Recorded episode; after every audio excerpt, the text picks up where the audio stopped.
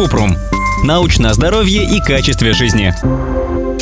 Почему в Европе не используют нашатыре зеленку? Кратко. Нашатырный спирт, который раньше применяли при обмороках, едкое вещество. Он может нарушить дыхание, вызвать отек гортани и ожог слизистой носа. А зеленка не самый эффективный антисептик, поэтому в мировой медицине используют альтернативные варианты. Хлоргексидин, повидон йод, перекись водорода.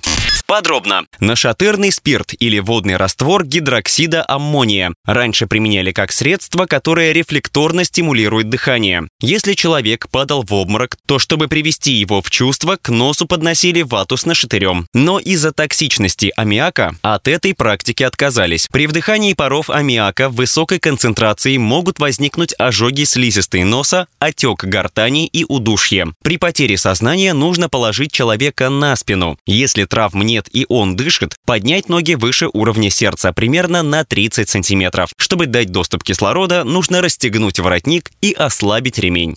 Зеленка. Слабый антисептик. К тому же она сушит слизистую, а если переборщить, вызывает химический ожог, который проявляется болью, отеком и пузырями. Поэтому за рубежом ее практически не используют. Раньше считалось, что зеленка – лучшее средство при ведрянке, но это миф. Зеленка меняет вид сыпи, и дерматологам сложно разглядеть цвет и динамику высыпаний, поэтому в мировой медицине применяют альтернативные антисептики. Советские врачи предполагали, что преимущество зеленки в том, что по окрашенным элементам сыпи можно понять, с какого дня человек не заразен. Но это проще определить по-другому. Человек не заразен, если все высыпания покрылись корочками.